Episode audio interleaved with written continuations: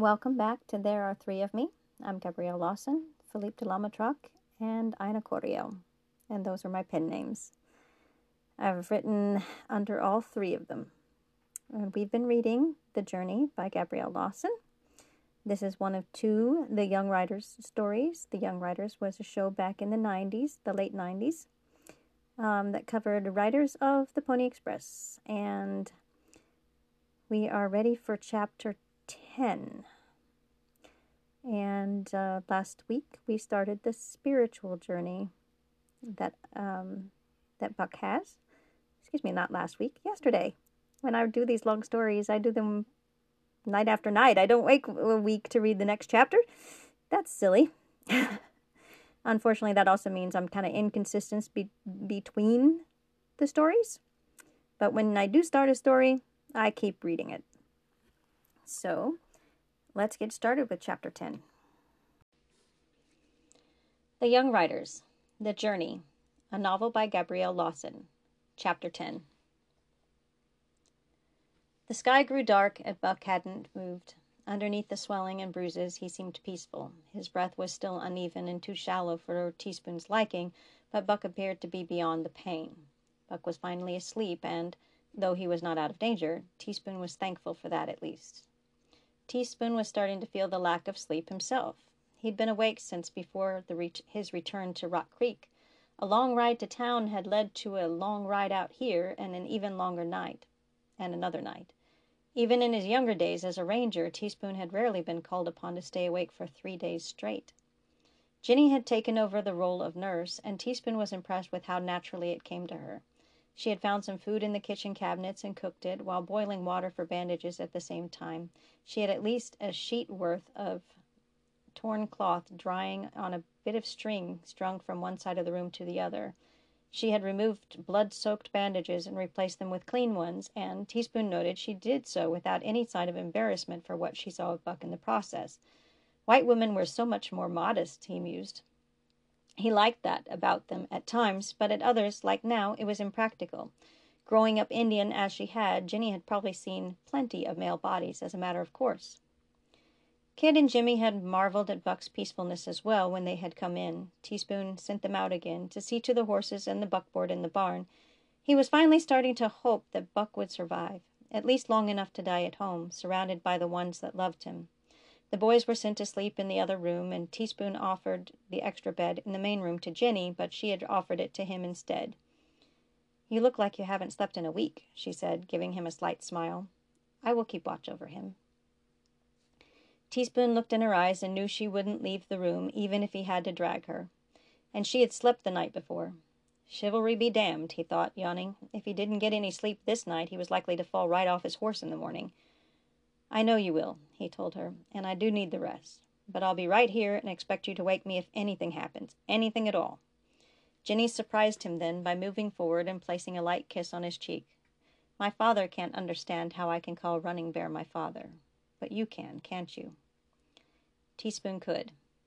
Family doesn't always come from blood, he said, nodding. I may not be Buck's father, but he's my son. All these boys are. He sat down on the side of the bed and his muscles rejoiced. Jenny sat down on the floor between the two beds. My mother used to say, she said, tucking a bit of hair behind her ear, that this world is full of heartache and hurting. We should be grateful for the love and happiness we find, even if it's only for a short while. She said that when we were captured. That we should be thankful for the time we had with my father. But she said it again through the years as we lived with the Sioux. We were loved there. I remembered it when she died and held tight to it at Aunt Sarah's. But it wasn't enough. I think sometimes you have to go out and find that love and happiness for yourself and not wait for it to come to you. And still be thankful, Teaspoon added. I think you're right. I think Buck thinks so too. He was on his way to get you. Jenny ducked her head. I'm sorry this is what came of it. Don't be, Teaspoon said, putting a hand on her shoulder. You didn't know this would happen. Buck has made that run a hundred times. None of us thought something like this could happen. Buck has had to face a lot of hate in his life. That's what this was. I wish I could shield him from it, but I can't do that without taking away his freedom. The important thing is that we found him. We love him, and we're going to do our best to help him through this. Jenny nodded and wiped at her eyes with the back of her hand. Is this what it's going to be like for two ponies? she whispered as she gently rubbed Buck's hand. Teaspoon didn't know what to say to that. He remembered the child, her brother. Two Ponies, like Buck, was a half blood. Unlike Buck, he was welcomed and loved by his tribe. But the future of the Indians in America didn't look too bright. The whites kept pushing farther and farther into the plains. The telegraph and railroads were as much a threat to the Indian way of life as they were to the, for the Pony Express. Would two ponies end up on a reservation? Would he be put in a mission school to be beaten and teased? Teaspoon couldn't tell her all that. She probably knew it already. So he just squeezed her shoulder and lay down. She touched his hand and then stood to help draw the blanket over him. You'll wake me? Teaspoon asked again. She nodded. If anything changes. Red Bear woke when a hand touched his shoulder. He bolted upright, immediately alert, and reached for the knife he kept at his side at all times. But the hand was only his wife's. The man of dreams, she whispered, trying not to wake the children. Red Bear looked past her to the opening that served as a doorway to their tepee. Indeed, the man of dreams was standing there, his white hair gleaming in the starlight. He raised one hand and beckoned Red Bear to come. Then he left, releasing the flap so that it fell against the hide wall. Red Bear kissed his wife on the cheek and stood up. He quietly gathered a buffalo blanket to guard against the chilly night air. When he stepped out, he saw the man of dreams about a stone's throw away.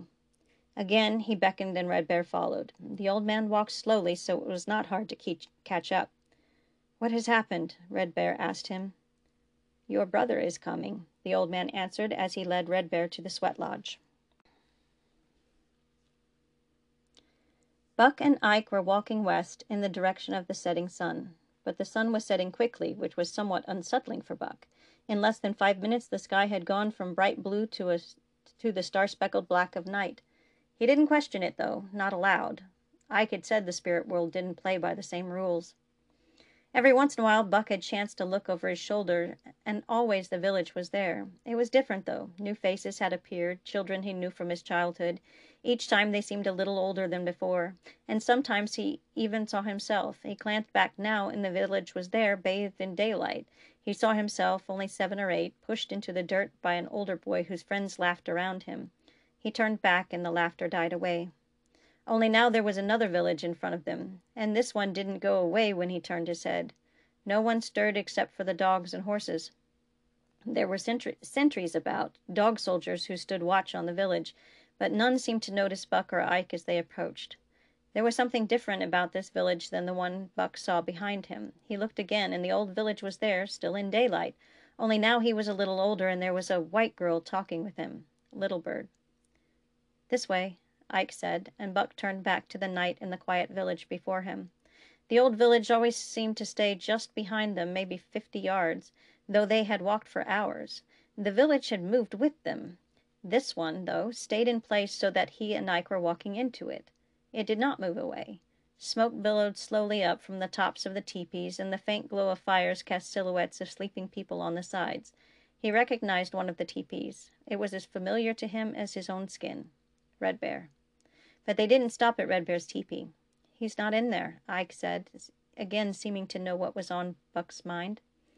Buck didn't answer, though he wondered why his brother wasn't there. If this was again his past with the village, his brother would be there. His brother was always there. Ike turned around a teepee and stopped in front of a sweat lodge. Smoke rose from its roof, too, though generally no one used the lodge at this time of night. Buck could hear chanting inside. Two voices. One belonged to his brother. Red Bear set the bowl of bitter liquid beside him and joined the man of dreams in his song. He called to the spirits to allow him to see the spirit world where the old man said his brother walked. Red Bear's heart ached at those words. He had known that Buck would not fare well in the white world, though he also knew he had not fared well with the Kiowa. He would have given his brother a happy life if he'd been able. If the whites had not continued to push into Kiowa land, to kill Kiowa children, to lie and cheat and rape. But then if they had not, Buck would not have been born. Such cruel irony it was to hate that which caused the creation of someone you, he loved. But if there had been no enmity between the whites and the Kiowa, if their mother's rapist had been only a rogue villain, the Kiowa would have accepted Buck as one of them, even as they had accepted Little Bird in time after finding her out on the plains. The Kiowa were not a cruel people, but cruelty meted out to them had led them off the way of peace, forcing them to harden their hearts in order to protect themselves. Nearly two years had passed since Red Bear had seen Buck, since he had let him go. He had tried to warn him that his new family would fade in time. He hadn't wanted to crush his brother's heart, but only to keep him from sorrow. He could see that, indeed, the love between him and the hairless rider was very strong, but the brotherhood of the riders was built on circumstance, and circumstance changes with time. Red Bear wasn't ignorant of the white world. He knew that there were fewer runs of the Pony Express. He had seen the wires being strung up all across the plains. Somehow the whites used the wire to carry messages to one another, though they were far apart. Faster than the Pony Express. A trader had told him that, astonishment shining in his own eyes as he did. If it was faster than the Pony Express, then the Pony Express was finished. What then would become of Buck's new family? But now the man of dreams said Buck walked in the spirit world. So the w- worst had happened. Running Buck was dead. Red Bear sung with the old man as his heart bled for his younger brother. He had closed his eyes, and he felt now the solidity of the ground under him give way. He was sitting, but he felt himself stand. He was with the man of dreams, but now he was alone. He was inside, but now he stepped out. Buck stepped back and might have fallen over if Ike hadn't grabbed his arm. Red Bear suddenly stood before them, in the sweat lodge. His older brother seemed surprised, too, to see him. He stepped through the lodge and gathered Buck up in a strong embrace as he turned his face to the night sky and thanked the spirits for granting his wish. Buck didn't know what was happening, but he felt his brother's arms around him, crushing his ribs in his tight embrace. He smelled the familiar scent of tanned deer hide and smoke. Red Bear released him, taking only his shoulders in his two hands, and holding them at arm's length. I have missed you, he said, and Buck could see the tears threatening to fall from his eyes. Buck grabbed Red Bear's arms in return, amazed at how real they felt. He looked to Ike, who only smiled and offered no explanation. And I will go on missing you, Red Bear continued, all the days of my life. You are Kiowa. You are my brother and now you walk with the spirits. Buck felt his own throat constrict at this sadness in his brother's voice. Red Bear had always been there, had always been kind, had always accepted Buck, even when the rest of the village had scorned him for it. I have missed you too, but I'm not dead. Not yet. I do not understand, Red Bear said, looking now to Ike for an explanation. He's dying, Ike told him, surprising Red Bear with his voice and Buck with the language. Ike was speaking Kiowa. He has to choose. Red Bear turned to face him more fully. You are the silent one. How is it you speak? Ike gave him a slight smile and shrugged. I am dead. And the spirit world doesn't play by the same rules, Buck added, repeating Ike's earlier words. He turned his brother back around. I get to choose to live or, die, or to die. Something bad happened to me, and now I'm dying. Unless he chooses to live, Ike said. What happened? Red Bear asked, grabbing Buck's shoulders again in his concern. Buck shook him off. Please, I don't want to say. It's too hard, and it will only make you angry. He had turned away as he spoke, but he had dropped his gaze to the ground. It wasn't until he looked up that he noticed the change. He was in a teepee now, and Red Bear was in front of him. His shoulders shook with silent sobs, and Buck knew why. Red Bear moved aside, and Buck watched himself, younger even than he had last seen, kneeling on the ground beside the still form of his mother. The young boy that he was then could not keep his crying silent, and his sobs, sobs wrenched the watching Buck's heart. He remembered, and the pain was no less now than that he was older. His legs gave out, and he dropped to his knees. Not this, he begged. Please, Ike, not this. I don't control it, Ike replied, his voice laced with sympathy. Strong hands gripped his shoulders. What is it, my brother? Do you not see our mother? Buck asked, pointing toward her body and the boy he used to be. I see nothing, Running Buck, was his answer. Then you are better off, Buck said. His mother had been his protector and shield, his friend and one half of the only family he had in the whole world. She withstood the scorn of the entire village for him, forsaking all other family, save her sons. She had thrown her lot in with the child she had loved, even though he had been forced upon her through an act of violence and violation. and now she was gone. Again. Turn away, Buck, Ike prodded gently. Why can't I see her? Talk to her, Buck sobbed. I see you. You're dead. You will see her some day, Ike replied. Please just turn away now. Your brother is here. Talk to him. We can't stay long. Red Bear must have understood enough what was happening, if only that his brother saw something painful, because he lifted Buck from the ground and turned him to face himself. You must choose life, my brother, he said. The teepee had faded as he turned, but the pain had not. This pain, the loss of his mother, was the worst he had ever felt in his life, worse even than the shed. Only Ike's death could compare. Why? he asked, allowing himself to just be held by his brother. Because life is more than the pain, Red Bear told him, more than the sorrow. There is joy, too, if you will see it. Not for me, Buck replied, feeling the weight of it all pulling him down to his knees again. But Red Bear held him up. Yes, he said, even for you. Do you not remember our mother's love? Do you not remember how she could make you smile no matter what anyone else said said? Do you not remember Little Bird? And what of your brothers in the Pony Express? Do you never laugh with them? Do you not return do they not return your feelings? He did remember everything. But it was all temporary, all just momentary lapses in a life filled with disappointment, hatred, and hurt. They don't last, he said. Our mother died. Little Bird was taken back by the whites. The Pony Express is ending. What kind of future do I have if I live? You can come back to us. Red Bear held him at arm's length again, and his eyes smiled at the suggestion. Choose life and come back to us. You are Kiowa. You do not belong in the white world. A part of Buck had, had never wanted to leave, but the other parts had been unable to stay. One remembered the scorn of his tribe, the other loved them but saw the futility of their fight. Buck looked at Red Bear now, and with the loss of his mother and Ike fresh in his heart again, he knew he could not face losing his brother to death. I am also white, he said, not wanting to dash the hope his brother may have in victory or justice. I can't. Because we can't win? Red Bear asked. You do not have to protect me, little brother. I know what we face. But we may survive. And a life's worth is not found in how long one lives, but in how one lives. We will live with honor as long as we may. We will remain true to ourselves. We will remain Kiowa. You have proved yourself. Come back to us. And bear the mistrust of every person here who has lost someone to the whites? Buck asked him in return. It doesn't change, Red Bear. Do you get any better with the whites? Red Bear's voice had hardened in anger, but his face did not. Buck dropped his gaze. He had gotten the same or worse from Tompkins, from the townspeople, from the army, even from the other riders at least once.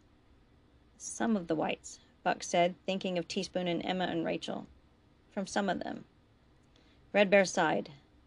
Then live and find your happiness with them. I wish I could give you the world, Running Buck. Our mother wished it for you. But you do not need the whole world. Make for yourself a place in this world, even if only a small place. Do not choose death, little brother. You are too, yet, too young yet for that. There are still joys to be found in life. The sun rises, the rain falls, children play. Even if in this life there are joys that are worth more than all the sorrows. Red Bear watched his younger brother's face, hoping for some change. Buck looked up at him, but did not answer. His eyes, though, showed his struggle with his choice. His hope had not been completely crushed by whatever had happened, but it had never been so strong. Even as a child, Buck was like a deer caught in a fierce storm. He found shelter now and then, but always the storm found him, forced him out into the wind again. There was still a child in Running Buck's eyes. He wanted to believe his brother's words, but he could still hear the wind howl. So why why was so sweet a spirit handed so hard a life? The, their mother had asked that in quiet moments when Running Buck was sleeping or only Red Bear could hear. Red Bear had asked it himself many times over the years. The spirit of the silent one made his presence known again. He placed a hand softly on Running Buck's shoulder and whispered, We have to go. Red Bear didn't want his brother to leave, not without knowing his choice, but it was clearly written in Running Buck's face that he had not yet made his decision. And now Running Bear could see that the sky was beginning to lighten in the east. Morning was coming. As the sun began to peek over the horizon, a voice became clear, a voice singing in the lodge just behind him. the man of dreams. Red Bear stepped forward and clutched his brother to his chest again. Choose life, he whispered. Live, and we will find each other again somehow in the world we know. I love you, Buck whispered, Running Buck whispered back. And then Red Bear opened his eyes to see the man of dreams bathed in steam and sitting seated before him.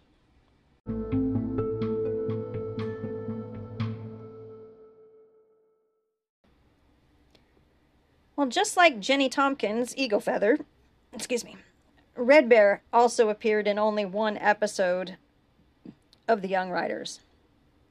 In it, the Kiowa village had captured Ike, and Buck went in alone to try and get him out. Um, and he had to go through this test to prove he was still Iowa, or excuse me, Kiowa. Sorry, I'm not not feeling 100% today. So my, my stomach is a little upset. But anyway, um, he did. They were kind of hokey. Um, my history teacher didn't think they were very accurate.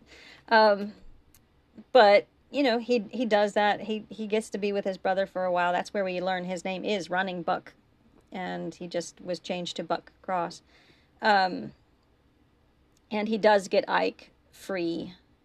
So Running Buck has seen Ike. He knows that he's silent. He um, hasn't met all the other riders, but Buck did, you know, show that he was Kiowa, but he still chose to go back with the riders. But I liked his relationship with his his brother, and I thought it was kind of neat. I'm using the idea of the spirit world as the Indians might see it, and yeah, I'm a tiny, tiny bit Cherokee apparently.